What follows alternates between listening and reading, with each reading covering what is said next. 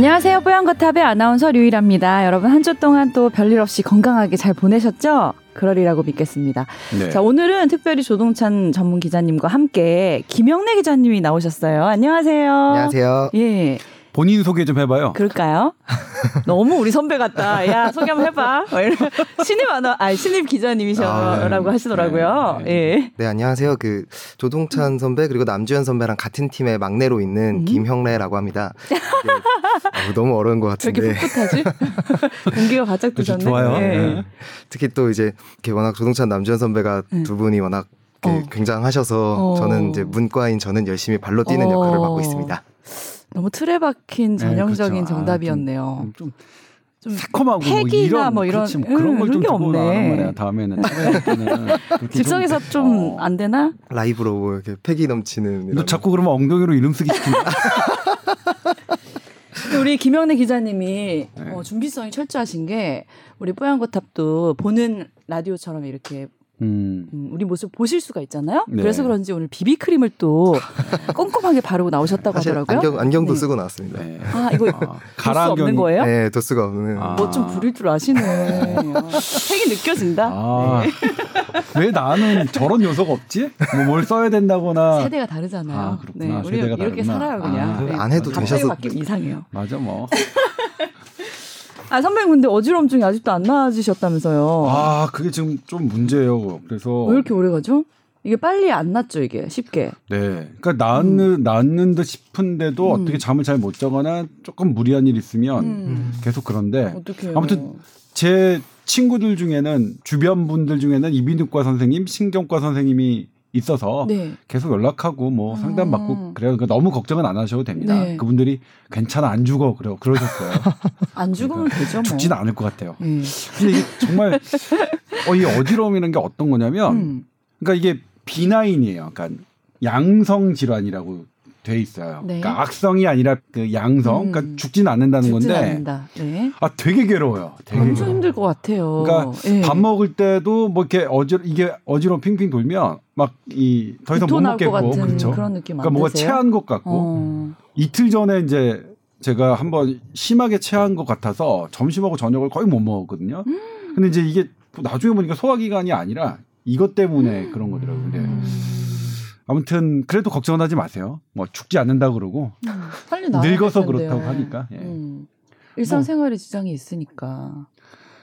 뭐 그렇긴 하죠. 일상생활에 지장이 있는데 이제 뭐냐면 과음하는 이 자리를 피하게 되더라고요. 아 제일 안타까워. 어제 김영래 기자가 말했지만 제가. 원래 술자리에 피하진 않잖아요. 술자리를 피하거나 술자리에 먼저 가거나 하지 않는데 아. 어제 같은 경우도 최대한 뭐안 마시고 그다음에 아. 후배 반가운 후배님들 모시기 어려운 후배님들이 오셨지만 음, 음. 저는 자리를 뜨는 막 음. 이런 선배가 가시고 제가 가서 이제 앉아 있던 네. 네. 네. 기자님들은 술 마시는 자리가 많이 생기시죠? 그러니까 저는 조금 음. 특수하게 그러니까 굴러온 돌이잖아요. 그래서 저는 왜 물론돌이 이렇게 또 겸손하시게 또 그런 게 없는데 예. 원래 박힌 돌 박힌 그런 기자분들은 어. 정말 술 많이 드시는 것 같아요. 어. 김영래 기자님 술 많이 드시나요? 잘 저도 드시나요? 신입이을 때 이제 처음 네. 들어왔을 때는 아무래도 선배들이랑 이제 음. 인사하고 뭐 이런 자리들이 되게 많았었는데요. 네. 한 1년 정도 지나고 나니까 이제 많이 안 음. 찾아지시더라고요. 헷갈려졌네 이제. 금세 그렇게 버려지더라고요. 또 대후배가 네. 들어오니까. 그럼요. 아유, 그럼 적응 완료. 자, 처음 몇 번 봤을 때나 이쁜 거지 뭐 자주 보면 뭐 그게 그거지. 어차피 그래서 어제 공기가. 바짝 들었구나. 자, 그래서 오늘은 김현래 기자님 모셨지만 그래도 살짝 보내주신 사연 같은 걸 살짝 네. 소개를 해드리고 본격 주제 넘어가도록 하겠습니다.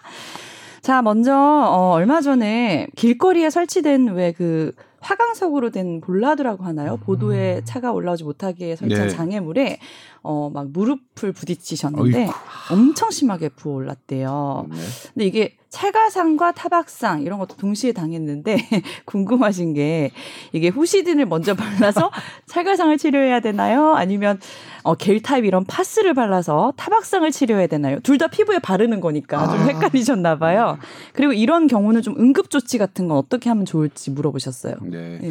일단 뭐 부딪혔고 그리고 이렇게 뭐 약간 아프고 부어오르는 것이 응급 상황은 아닌 것처럼 보여요. 네. 본인이 응급 상황이었으면 바로 병원에 음. 가셨겠죠. 그다음에 이제 상처와 타박상과 어떤 게 더 먼저 치료해야 되느냐? 네. 상처가 났다는 것은 방어막이 허물어졌다는 거거든요. 음. 균과 바이러스가 들어올 여지가 많기 때문에 그러네요. 이럴 때는 상처를 치료하는 게 먼저입니다. 음. 끝.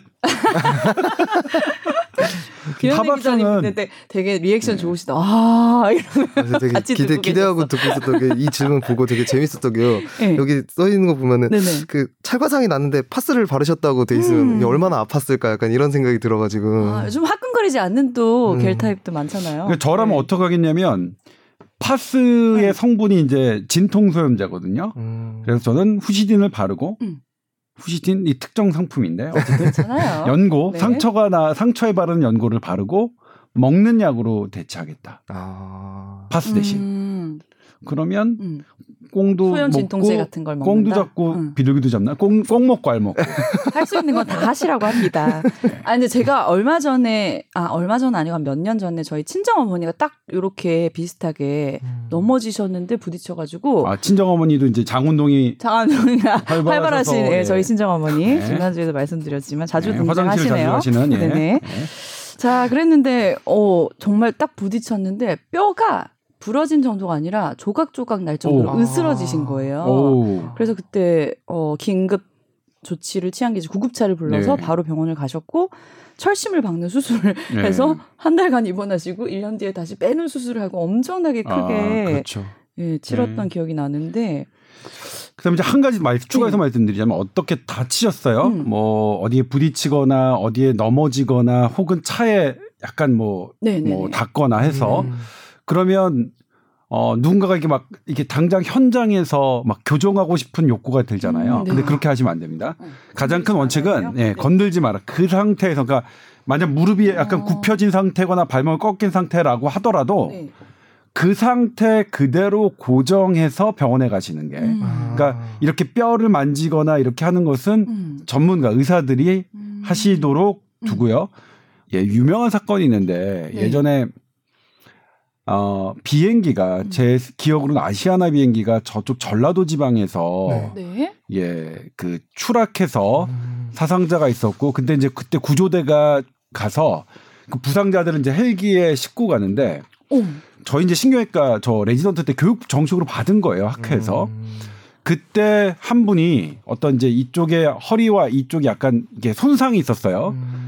그 상태에서 그대로 옮겨서 병원에서 했어야 되는데 옮기다 보면 그렇지 않잖아요. 음. 이렇게 막 이렇게 들것에 하고 아, 하다가 헬기니까. 그것이 오히려 신경을 눌러서 네. 그분이 하반신 마비가 된 사례가 있었거든요. 아. 아이고, 아이고, 아이고, 아이고. 지금은 뭐 한 30년도 더 된 이야기인데 아무튼 어 어떤 무언가 손상이 발견됐을 때 가장 좋은. 방법은 그 상태 그대로 그냥 아. 고정한 상태로 병원에 어. 옮기 옮기시라. 그러니까 이게 다리가 이제 굽여져 있고 막 그러면 이거 꼭 펴주고 싶고 하는 욕구가 생기잖아요. 그렇죠, 그렇죠. 그러지 않고 음. 그냥 있는 그대로 고정, 그러니까 단단하게 고정을 해서 음. 어, 병원으로 모시고 가는 것. 본인 본인이 다쳤을 때도 음. 때도 그렇게 하는 거예요. 무섭네요. 예. 어.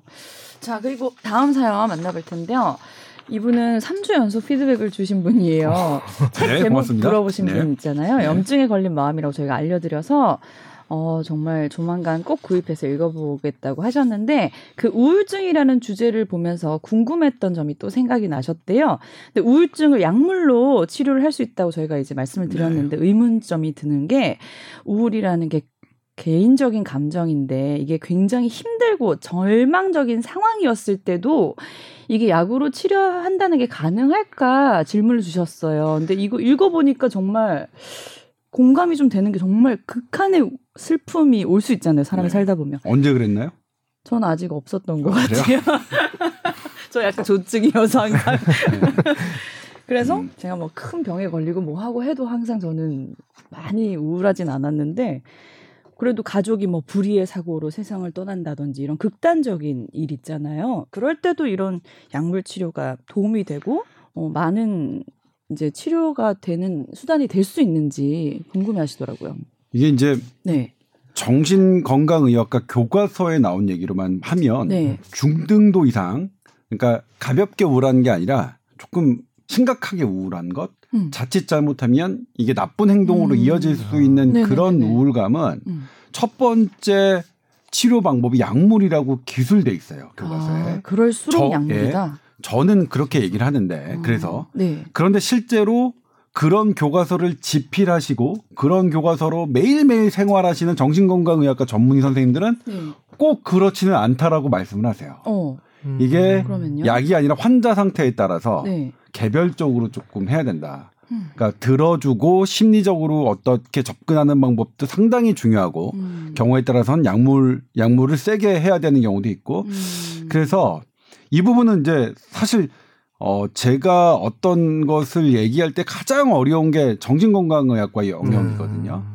그러니까 제가 말씀드리지만 제 저희 신경해부학을 기반으로 하는 그런 과에서는 조금 뜬구름 잡는 것 같기도 한데 음. 네. 나름대로의 어떤 통계들이 있고 그 통계들을 바탕으로 세워진 원칙의 근간으로 하면서도 환자들 개별 개별적으로 다르게 처치를 하는 그분들의 방법은 어, 저는 되게 어려운데 실제로는 그렇게 말씀을 하세요. 그러니까 말씀하신 것처럼 일반적으로는 이렇게 혼자서 이겨내거나 혹은 내가 혼- 열심히 기도하면 돼.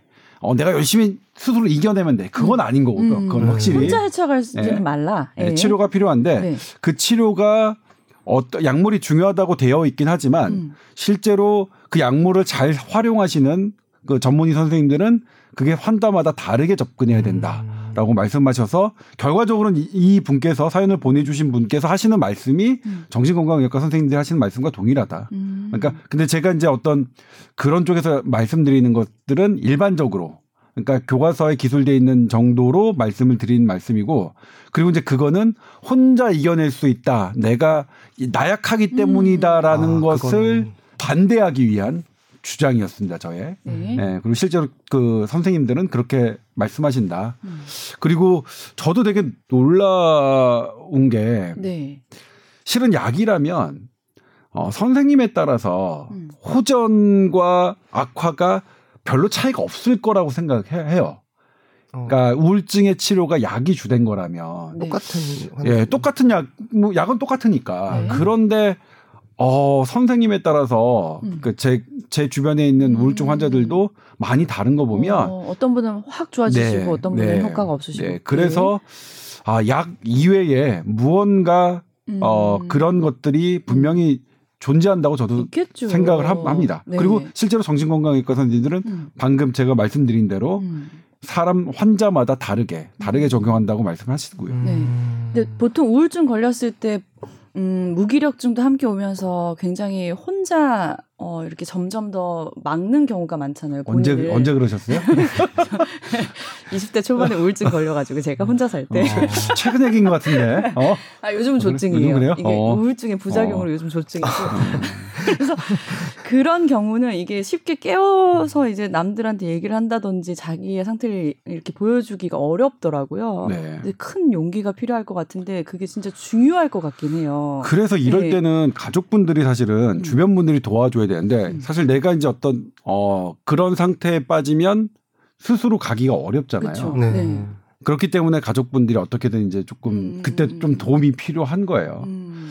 그래서 어, 어, 실제로 어떤 정신건강의학과 선생님들은 뭐 기도하고 이런 게 그렇게 나쁜 것 같지 않다. 그렇게 어쨌든 사람을 만나러 가는 어떤 장소에 음. 가는 거. 음. 거기서 어떤 분들이 얘기를 하고 하면 되니까. 그리고 일단은 사람을 만나는 것 자체가 뭐 긍정적인 요소로 작용할 수 있으니까 뭐 그렇게 말씀도 하시는데 네. 그런 부분에 있어서는 가족분들, 주변 분들이 좀 도움이 어, 필요한 것 같고 그리고 게. 주변 분들한테 얘기하는 용기는 좀 필요할 것 같아요. 나. 지금 본인 스스로 아, 예. 이거를 남한테 좀. 공유하고 나누야겠다라고 좀 노력을 할 필요가 있어요. 그렇잖아요. 나 요즘 네. 되게 힘들어 뭐 어, 때문에 힘들어. 힘들다 음. 이런 얘기를 나좀 솔직하게 힘들어. 터놓을 그렇죠. 수 있을. 예.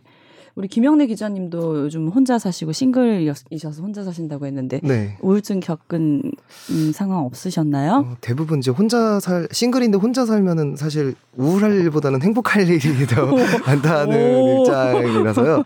사실 우울하다는 감정을 당연히 느끼기는 하는데 최근에 뭐 그렇게 혼자 저는 막 방에만 있고 이런 게 아니라 혼자서 되게 잘 노는 음, 타입이라서 혼자 잘 노는 타입. 네. 넌 뭐 하고 노니?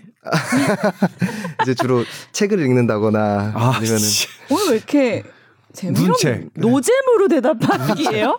아니 첫날이라서 아, 예. 사실은 게임도 이제 되게 음. 좀 이제 음. 월급을 받다 보니까 컴퓨터에 좀 투자를 많이 해서 음. 이제 컴퓨터 게임을 하기도 하고 음. 또 이제 친구들이랑 뭐 이렇게 온라인으로 만나서 음. 놀기도 하고 이렇게 즐거운 시간을 보내고 있는데요. 얘기를 듣다 보니까 혼자 사는 김영래 기자를 걱정해야 되기보다는 우리가 더 걱정이네요. 좀 가족들하고 사는 삶이 더 우울, 안타까운 우울할 수 게? 최근에 어쨌든 형내 김영래 기자에게 음. 우리 보도국이 많은 개인 시간을 주지 않아 왔어요. 어, 네. 정말 개인 시간이라봤자 음? 뭐 끝나고 자는 시간 정도. 뭐 그렇죠. 깐- 음. 끝나고 한 두세 시간 자는 시간 바빴으니까요. 예. 그래서 좀 미안하긴 하지만 그렇게 놀아서는 안 될 것 같긴 한데. 빡시게 돌리시겠네요. 괜히 물어봤네. 미안해요. 아니 아니 그게 아니라 개인 시간을 치- 게임을 하거나 혼자 책을 보는 것만으로는 조금 안타깝다. 아, 아, 더 조금, 재밌는 게 네, 더? 재밌는 어떤 게 아, 지금 물론? 이제 코로나19 사태라서 네. 지금은 뭐 사회적 활동 많이 못 하니까. 네, 그렇죠. 사람을 좀 더 만나고 음. 조금 내 개발, 내가 재밌으면서도 나를 개발할 수 있는 네. 선배님 그런 거 네, 뭐 그런 걸? 못했으니까 못했으니까요. 이렇게 음. 저를 항상 챙겨주시는 네, 선배입니다. 못했으니까 뭐 그런 거죠 뭐. 훈훈하게 마무리. 자 넘어가겠습니다. 네. 자 그런데 오늘이 5월 네. 며칠이죠? 오늘이 29일 29일입니다. 9일입니다. 어제 확진자가 79명, 오늘이 59명. 네. 네, 맞습니다. 58명. 58명.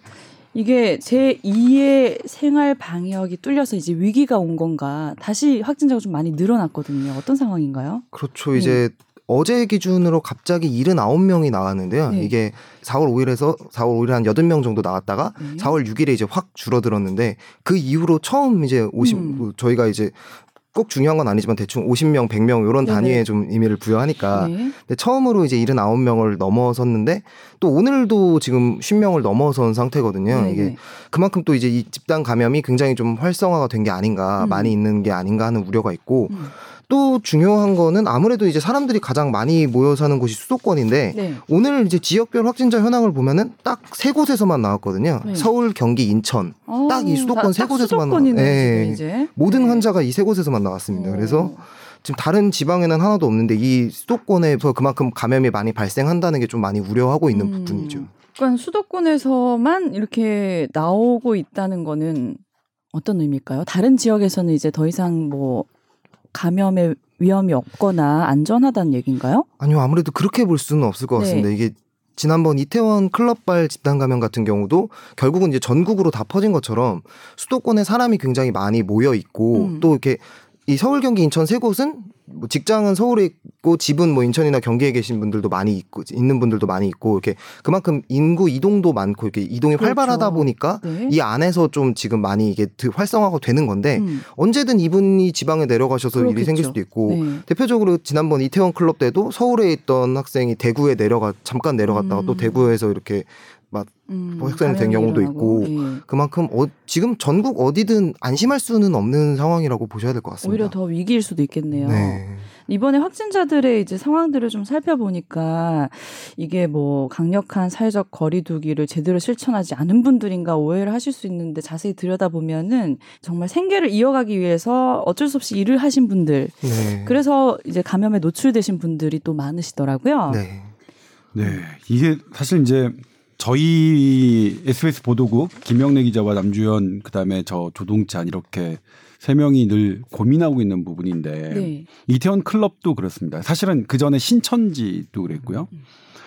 어, 신천지가 감염자가 확인됐는데 거기에 대한 명단이나 이런 활동들이 접촉자들이 잘 파악되지 않는 것은 분명히 문제였는데 과연 신천지에 들어간 것 자체가 어, 아직도 지금 신천지가 처음에 어떻게 시작됐는지는 아직까지 밝혀지지 않았죠. 네. 그렇기 때문에 어, 시작은 사실은 신천지 문제는 아니었거든요. 물론, 물론 중간 과정에서 어떤 문제점들 접촉자와 명단 이런 가능한 이렇게 보건당국이 방역을 하기 위해 필요한 정보들이 신속하고 포괄적으로 제공되지 않았다는 문제는 드러나긴 했지만 그럼에도 불구하고 신천지가 처음부터 이것을 일부러 갖고 온 것도 아니고 그런 부분이 좀 있었어요. 근데 네.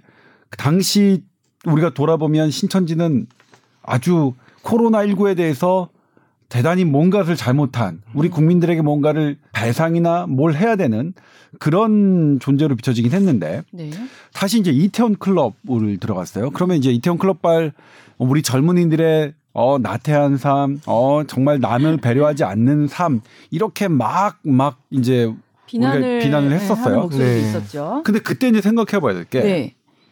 그들이 도덕적으로 그렇게 비난할 수 있는데 음. 음, 법을 어겼느냐. 네. 예를 들면 그 이태원 클럽은 합법적으로 운영되는 거 있- 있었죠. 그 당시 이제 유흥주점 같은 경우에는 행정명령을 통해서 없었어요. 예, 네. 영업을 정지한 상태인데 네. 클럽은 그렇게 하지 않았습니다. 네. 그리고 그들 그냥 갈 수 있는 거였고, 그러니까 네. 합법적인 상황에서 그렇게 했단 말이에요. 근데 이제 저는 그때 들었던 생각이 과연 우리는 지금 어떤가? 다른 직장, 우리 SBS는 어떤가요? 우리 SBS 조심하긴 하죠. 올 때 체온 다 재고 네. 신문 뭐다 노출되니까 그리고 철, 뭐 증상 있으면 이제 아예 입구를 못 들어오게 하고 하는 것들을 하지만 그럼에도 무증상인 누군가가 와서 했다면 우리 SBS는 집단 감염에 자유로울까? 그럴까? 이런 생각이 들었거든요. 다시 이제 이번에 물류센터를에서 집단 감염이 왔어요. 네. 들여다봤더니 물류센터에 어 이런 것들이 아픈 사람이 쉬지 못했고 그 다음에 네. 마스크도 제대로 착용하지 않았던 것 같고 그리고 또 하나 이제 어제 MBC 보도였나요? 이 방호복과 신발을 서로 번갈아 가면서 썼다는 음. 돌려 그런 예 그거 이제 어 쿠팡 측에서 어 언급하지 않아서 네. 어, 이- 그러니까 쿠팡 측에서는 아직 뭐 보건당국의 조사가 있기 전까지는 발언하지 않겠다라고 했기 맞습니다. 때문에 아직 그리고 보건당국의 그것에 대한 입장은 나오지 않았기 때문에 네. MBC 보도 내용이 사실인지 아닌지는 이제 좀 더 지켜봐야 되는 부분이 있습니다만 이렇게 해서 잘못한 것 같고 왜 그 물류센터들 관리 제대로 안 하고 일하시는 분들 왜 음. 위생관념 없이 남에 대한 배려 없이 코로나19에 대해서 그렇게 네. 할까라는 여론이 되고 있는데 이번에도 그래요. 과연 우리 SBS 내에는 그런 직종이 없을까? 여기도 우리 충분히 들여다보고 있는가? 청소하시는 분들, 음. 뭐 물건을 배달하시는 분들 이런 네. 분들에 대해서 충분히 그렇게 하고 있는가? 라는 것을 봤을 때는 네. 네. 아 저는 물론 이제 보도는 우리 뭐 우리 마음대로 할 수는 없으니까 보도는 어쨌든 조심하자 이렇게 아 그리고 이분들이 이런 미스가 있어 잘못이 있었다 이렇게 하지만 그러면서 되게 뭔가가 껄끄러운 음, 부분이 있었거든요. 맞아요. 그런데 이제 오늘 경향신문 기사를 보면 네. 그분들 보면 투잡, 쓰리잡 쉴 틈 없던 그들에게 거리두기는 불가능했다. 음. 그러니까 좀 그들이 그들에게 거리두기 불가 거리두기를 하지 않은 우리가 그들을 현재 비난하고 있는데 음. 그들을 조금만 들여다봤더니 그들은 거리두기를 할 여력이. 없었다는 게 네. 드러난 거죠. 실은 그래서 네. 감염자가 뉴욕에서만 몇십만 명이고 네. 미국 전체로 보면 이제 한 10만 명이죠 네, 사망자가. 맞습니다. 근데 되돌아나서 뉴욕을 봤더니 부유층의 40에서 50%는 코로나19가 그렇게 확 번졌을 때 뉴욕을 떠나 있었다는 게 나중에 확인됐죠. 음.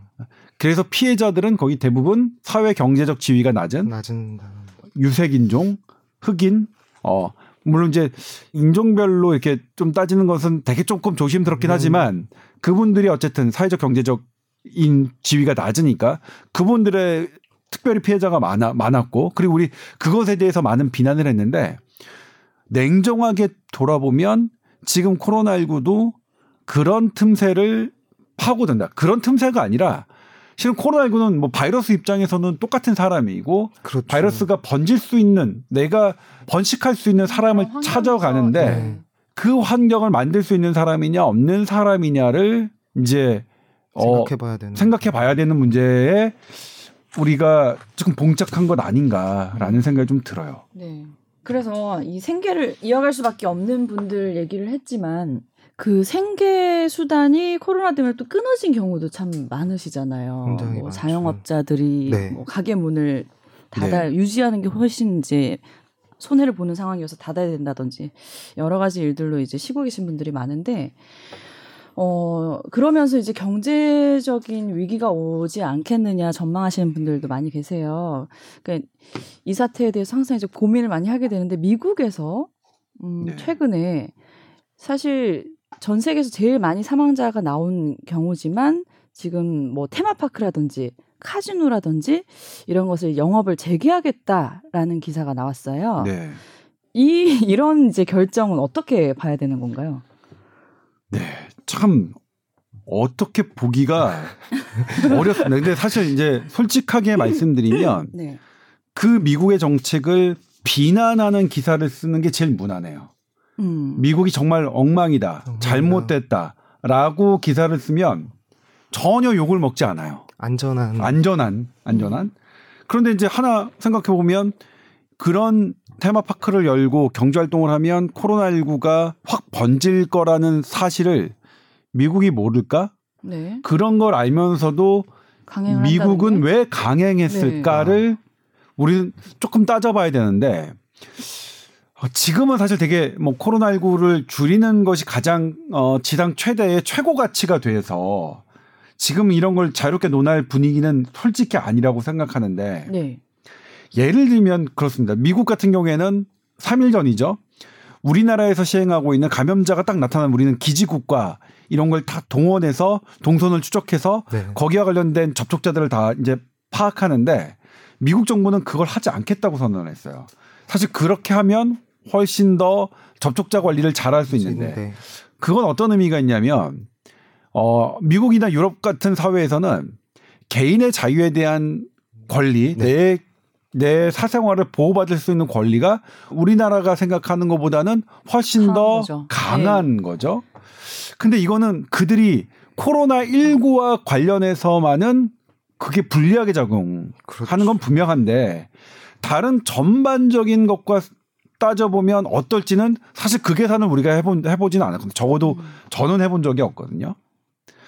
그래서 그런 부분 우리는 너무나 당연하게 생각하고 했던 게 저들은 그렇게 생각하지 않는 부분은 저들이 틀린 거라고 우리가 얘기할 수 있을까 라는 퀘스천 마크는 있어요. 음, 저는 개인적으로는 이건 다르다라고 보고 싶어요. 다른 네. 다른 부분이라고 보고 싶은데 예를 들면 우리나라 같은 경우에도 이 쿠팡 물류 센터 사람들이 일을 해야만 했죠. 일을 해야만 했던 거는 일감이 들어왔기 때문이고 네. 그 일감은 사실 전화 김영래 기자 유일의 아나운서가 집에서 어떤 택배 물건을 시켰기 때문이란 말이에요. 네. 예를 들면 그것의 잘못을 따진다면 원초적으로 따진다면 니네 택배 물건 조동차 너왜 택배 물건 시켰어 조동차 너도 잘못이 있어 라고까지 전해져야 저는 이게 마땅하다고 생각하거든요. 모든 그러니까 그리고 뭐냐면 저는 택배 물건에 이런 분들의 환경을 조금 더 낫게 하려면 저는 좀 더 그 택배비를 높은 비용을 지불했어야 맞는 거고요. 음. 그러니까 요런 것들에 벌어지는 것이 저와 관련이 전혀 없다고 생각하지 않아요. 사실 음. 상당한 관련이 있다고 생각하거든요. 맞습니다. 음. 그래서 그런 의미로 딱 따져봤을 때 미국의 테마파크를 연다. 어떤 경제적 활동을 한다라는 것은 사실 지금 우리의 시각으로 보면 좀 대단히 어리석은 것처럼 보이는데 물론 10만 명의 이상이 사망자가 났는데 났는데. 아 저런 거는 좀 이해는 안 가요. 그렇죠? 이해 안 가요. 아직은 조심해야 될 단계인 것 같은데. 예. 그렇죠. 그리고 아직 second wave가 왔다는 음. 아, 아직 온 것도 아니고 백신이나 치료제, 똘똘한 치료제나 똘똘한 백신이 아직 나온 것도 그것도 아닌데 아니고. 저런 정책을 하는 것은 대단히 어리석어 보이긴 하지만 하지만 왜 그랬을까에 대한 것은 조금 우리도 좀 고민을 해봐야 된다. 무작정 비난하기보다는 이 이해는 안 가지만 그런 생각이 저는 좀 개인적으로 들었어요. 네. 김영래 기자님은 네. 이제 코로나 관련해서 지금 몇 개월 내내 취재를 이제 집중적으로 하고 계시잖아요. 네 맞습니다. 이렇게 상황 파악도 많이 이제 되셨을 텐데 제일 궁금한 그냥 포괄적인 질문이 코로나19 이 위기를 좀 우리가 이제 어떤 방향으로 극복을 해야 된다라는 어떤 생각이 있으신가요? 제일 궁금한 질문이 제일 어려운 질문 같은데요. 아, 네, 처음 신고식이라고 생각하겠습니다. 네네.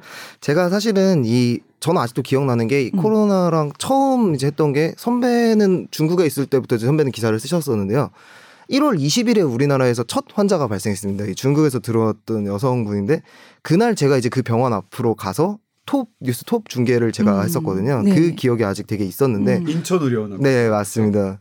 그 기사도 선배가 다 봐주시고 음. 해서 이제 중계를 타러 갔었는데요. 네. 그러고 나서 지금 이제 5월 29일이니까 네 달이 조금 음. 넘었는데 아까 말씀하신 질문이 이걸 어떻게 극복해야 되냐라고 하면은 음. 사실 지금 취재를 해봐도 결국 답은 그거밖에 없는 것 같아요. 답은 이제 아까 선배 말씀하신 대로 치료제와 백신 이게 답인데 네. 이거는 이제 저희의 영역 일반 사람들의 영역이라기보다는 그거는 전문가들이 이제 만들어야 되는 부분이고 여기에는 일반 시민들이 할 수가 없으니까 음. 근데 조금 제가 이번에 많이 느꼈던 거는 이 제일 이 감염병 사태에서 무서운 게 공포인 것 같거든요. 네. 자기가 잘 알지 못하는 거에 대한 이제 공포가 너무 많아서 예를 들어 코로나 괴담들이 있었잖아요. 사실 제가 아니라고는 얘기했었는데 뭐 있었죠? 네. 예를 들어 중국에서 뭐 누가 엘리베이터 일부러 침을 바르고 다닌다든지 버튼에 음. 뭐 이런 것도 있었고 뭐 길거리에 갑자기 쓰러져서 죽었다. 죽었다, 음. 뭐 피를 토하고 쓰러진다 음. 이런 것도 있었고 온갖 지금도 사실은 물론 이제 아직 완전히 이게 밝혀진 건 아니지만 어느 정도 과학적인 근거가 있고 하는 해명들에도 이걸 귀를 막는 거 예를 들어 중국이 우한에서 인공적으로 바이러스를 만들어서 퍼뜨렸다 뭐 이런 얘기들을 근데 이런 얘기들을 믿는 분들이 생각보다 많더라고요. 네. 이 공포가 제일 문제가 뭐냐면 이 음. 공포가 생기니까 사람들이 협력을 못 하고 네. 다 자기 이렇게 마음대로 행동을 하고 방역 당국의 조치 이런 거에 따르지 않고 이런 것들이 많이 보여서 조금 문제 해결을 위해서 우리가 노력할 수 있는 거는 좀 정확한 사실을 찾아보고 저희도 당연히 그런 정확한 사실을 전달해야 되고 내가 지금 보는 글이 과연 맞는 건지 아닌지를 한 번 더 다들 생각해 보면은 좀 좋을 것 같다는 생각이 들더라고요. 음. 이번에 이제 개학을 순차적으로 지금 아이들이 하고 있는데 네. 학교가 정상적으로 돌아갔을 때 좀 제2의 위기가 닥칠 수 있는 가능성 어느 정도일까요? 그것도 많이 불안하던데요. 일단 그러니까 우리 사회적 거리두기 있잖아요. 네.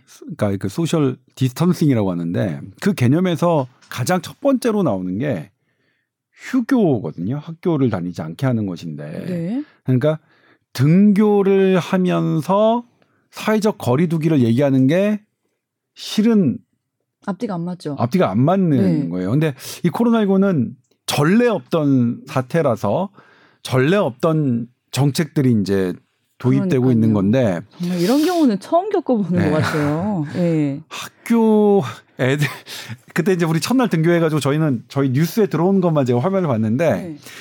애들은 애죠. 애들 이제 애들이 아, 무슨 좋아해요? 학교 가면서? 좋아하죠. 좋아해서 친구들 만나고 좋아하고 사실 애들 입장에서는 우리 다시 돌아가 보면 근데 우리가 고등학생이라고 해보면 코로나19가 뭘 무섭겠어. 지금 애들 놀아야지. 그래서 등교를 시작한 나라들 중에 네. 코로나19 환자가 증가하지 않은 나라는 없어요. 어. 증가는 할 거라고 보여요. 네. 네. 근데 그게 과연 컨트롤할 수 있는 영역이냐 아니냐를 조금 음. 보는 건데 음. 이런 것 때문에 어 학생들을 대상으로 지금 실험하는 거 아니냐라는 비판을 하시는 분들일 수도 있어요. 네. 예를 들면 스웨덴이 집단 면역을 음. 어 정책을 했다가 뭐 채택하고 실패로 돌아갔다 이렇게 결론이 난 거 아니에요? 그렇지는 않습니다. 그래요? 예. 그거는 그거부터 잠깐 스웨덴 아, 얘기부터 네네네네. 말씀드리면 네. 스웨덴이 4월 11일부터 이 신규 확진자가 정체가 되기 시작했어요. 4월 11일. 11일 그게 이제 어, 한달반 정도 지난 지난주에 어, 논문으로 나왔는데 그래서 그것을 바탕으로 스웨덴의 이것을 주장한 스웨덴 보건당국의 최고 전문가는 스웨덴의 모든 상황은 본인이 예상했던 스웨덴 보건당국이 예상했던 시나리오 범위 내에서 돌아가고 있고 이 상태가 유지된다면 second wave가 왔을 때 스웨덴에서 사망자가 희생자가 가장 덜하게 될 것이다라고 말씀을 하시고 근데 반대로 네. 그것을 했던 학자들 말고 다른 학자들은 스웨덴 내부에서도 강력하게 반대를 하고 있습니다. 아직도 그 항체가 얼마나 유지되는지 확인되지 않았으며 음, 네. 지금 첫 번째 얻었던 항체의 어, 기대 수치가 훨씬 못 미치는데 아. 그못 미치는 것도 얼마나 지속할지 모르는 상황에서 이것은 어, 대단히 위험하다라고 하는 상반된 주장이 음. 어, 동시에 작용합니다. 네. 그러니까 그것을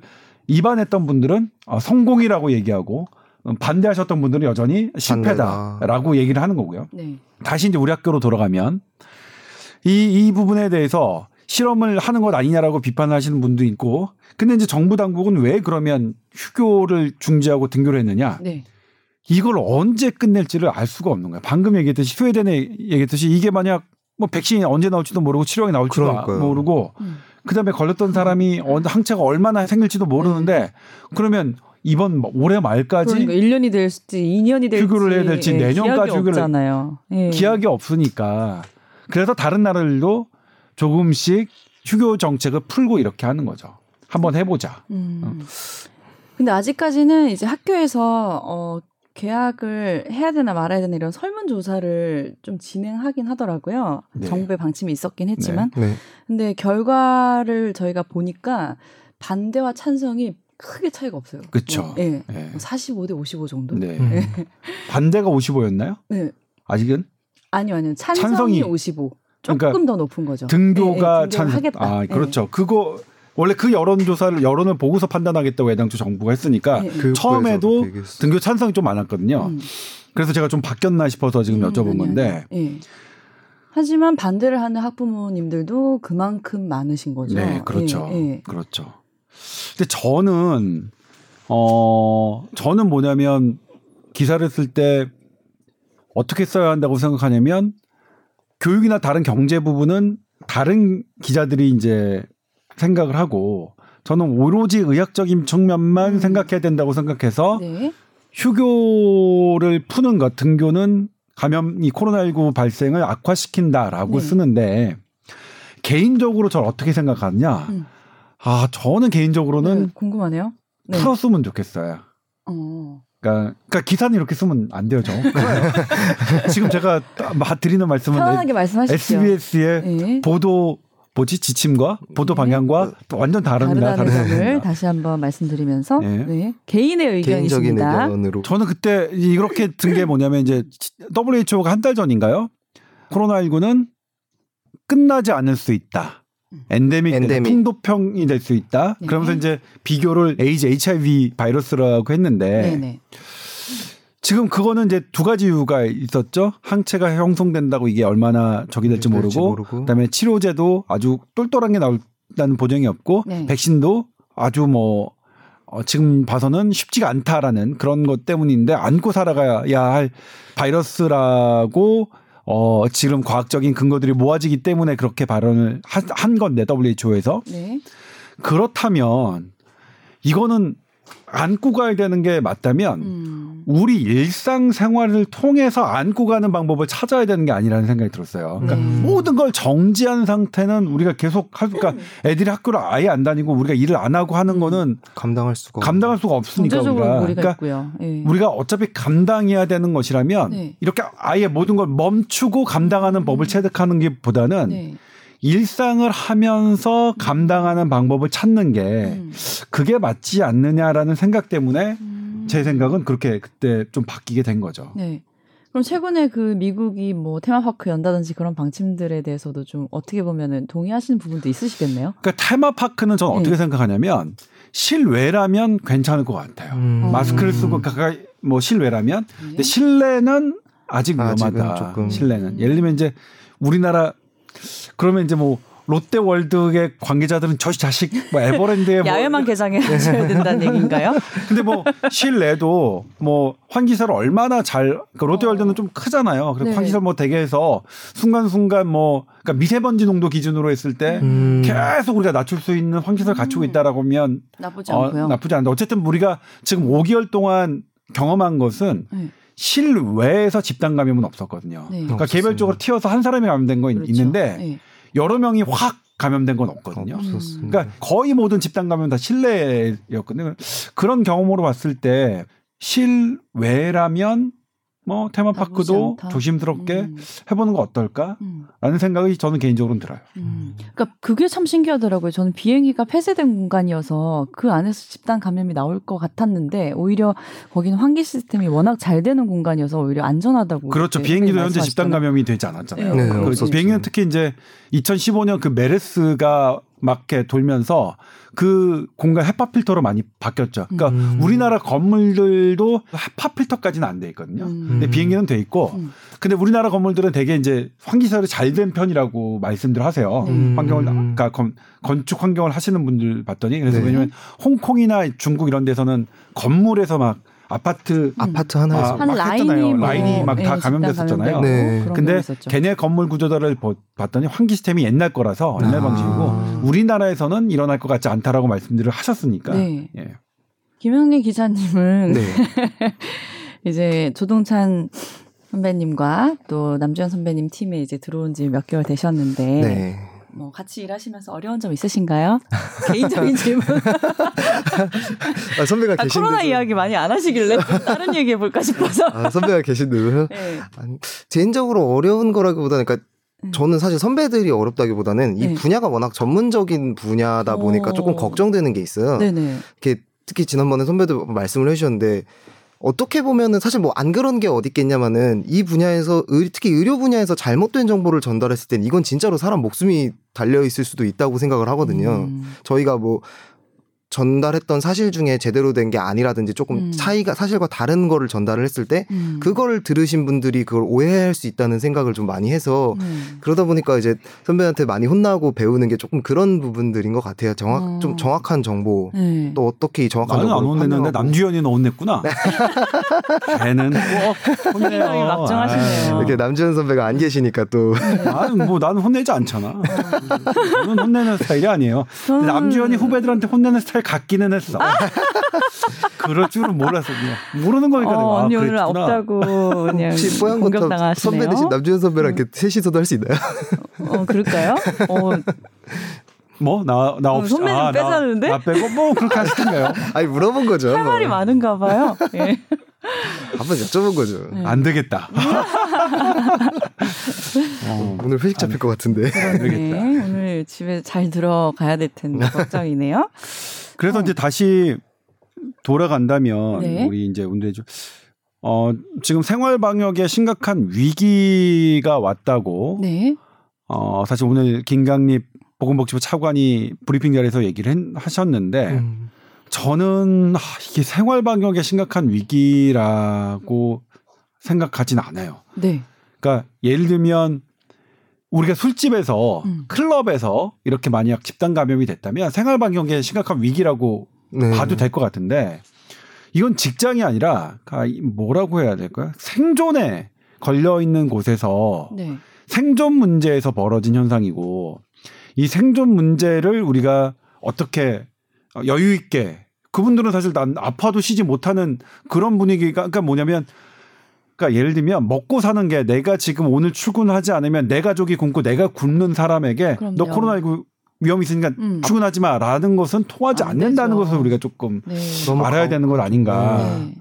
라는 생각에서 이거를 단순히 생활 방역의 위기라고 생각하지 보는 거는 저는 사실 조금 어 약간 좀 튀게 들, 들었어요. 조금 다른 개념일 수 있겠어요. 너무 단순화시킨 네. 게 아닌가 하는 생각은 조금 네. 들었습니다. 그러니까 저희 뭐 일반 저 그러니까 이태원 클럽까지는 뭐 그 어떤 주점에서 음. 많이 걸렸다. 그거는 생활 방역 위기라고 이렇게 카테고리를 지어서 우리 좀 마음을 긴장 좀 제대로 합시다. 음. 하면서 좀 방심하지 맙시다. 이게 가능하겠으나 이 물류센터 그다음에 콜센터도 그랬어요, 사실. 그 콜센터에 그분들 막 걸렸는데 그분들이 어, 위생관념 없이 막 하- 우리가 막 그렇게 막 비난할 수 있는지 그때도 되게 좀 껄끄러웠었는데 어. 이번 물류센터도 역시 껄끄럽고 음. 그 공통점은 아 그분들 그렇게 생존하는 거 우리 그동안 계속 그냥 콜센터 그렇게 이용해 왔잖아요. 사실 네.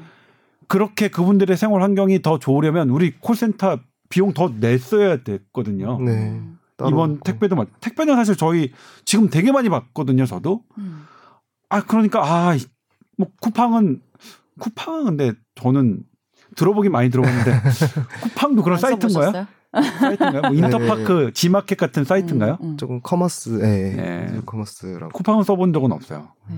그러니까 선- 그러니까 선배가 말씀하셨던 거 이렇게 들었었는데 누가 그렇게 정리를 했더라고요. 어, 네. 클럽 이태원 클럽 집단 감염에 조금 더 왜 사람들이 날을 세웠냐면은 음. 클럽은 안 가도 죽는 곳은 아니잖아요. 네. 근데 콜센터라든지 아까 선배 말씀 물류 창고 여기는 내가 안 가면 진짜 죽는 곳이거든요. 음. 어떻게 보면은 네. 생계가 안 되는. 네. 그래서 이 두 개는 조금 아까 분리해서 접근을 해야 되지 않나 선배가 말씀하신 대로 그렇고 방역 대책도 좀 달라져야 된다는 생각도 있더라고요. 그러니까 네. 단순히 유흥 시설 뭐 이런 곳들에 대해서는 조금 더 적용을 엄격하게 적용을 하되 이쪽에서는 여기에 맞는 방안을 찾아야 된다라는 얘기들을 많이 이제 취재를 하면서 들었고 음.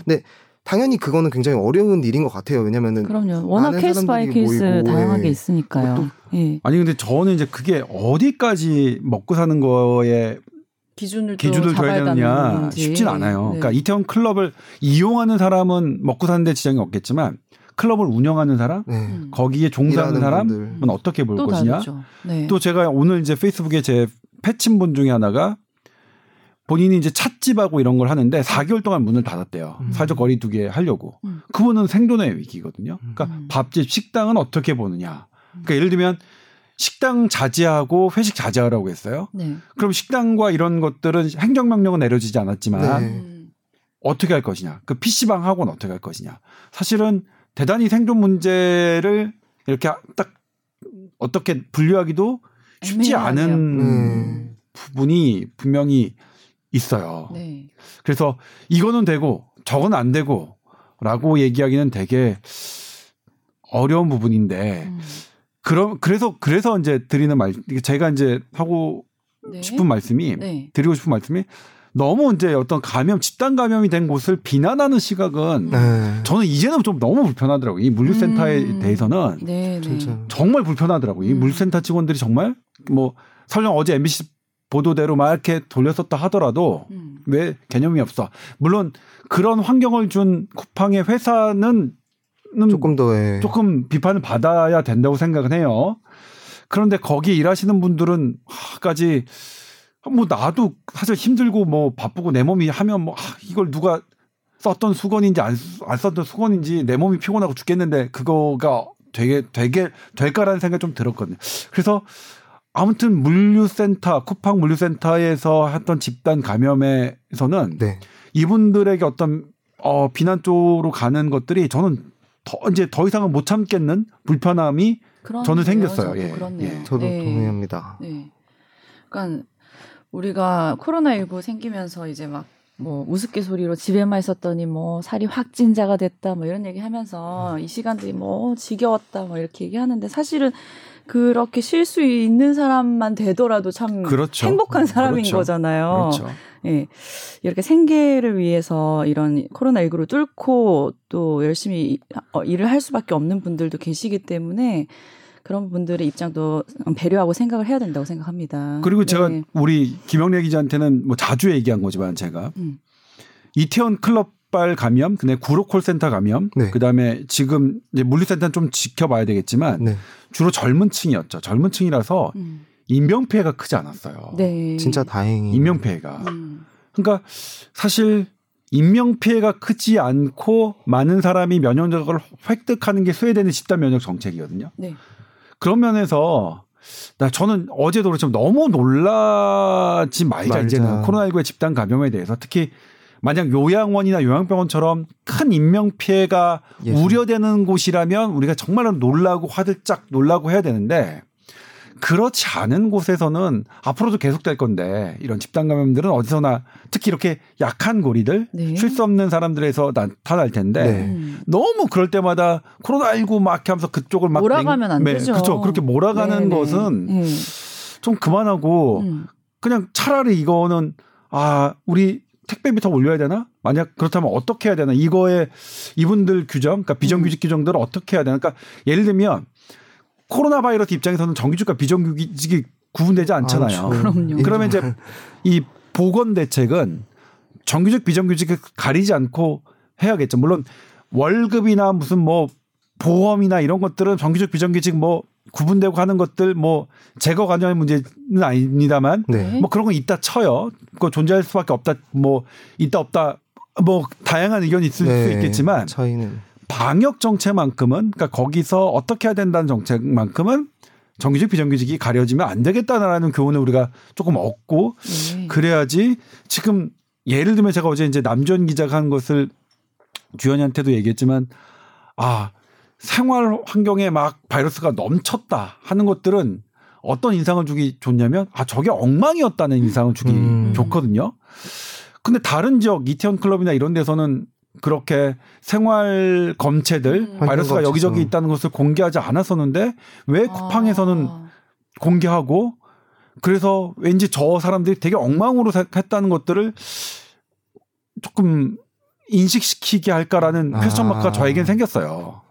예? 그러니까 그걸 딱 보면 아 저게 엉망이었네,라는 생각이 들고 그쪽에 대한 비난감, 그쪽을 비난하면 뭐냐면 우리가 했던 놓쳤던 방역에 대한 어떤 책임감을 조금 덜어낼 수 있거든요. 딱 음. 메르스. 때도 똑같았습니다. 메르스 때도 평택 성모병원의 잘못이라고 딱 하는 순간 음. 그때는 지금 정권하고 달랐습니다. 그때는 박근혜 정권이었는데 똑같이 그 당시 정권의 보건 담당자는 그렇게 책임을 좀 몰아갈 수 있었어요. 네. 책임 부담을. 그래서 이런 정책도 어떤 곳을 몰아가고 하는 것은 음. 우리가 대단히 경계해야 되는 일이라고 저는 생각해요. 그렇네요. 선생 선배님이 이렇게 이제 왜 선생님?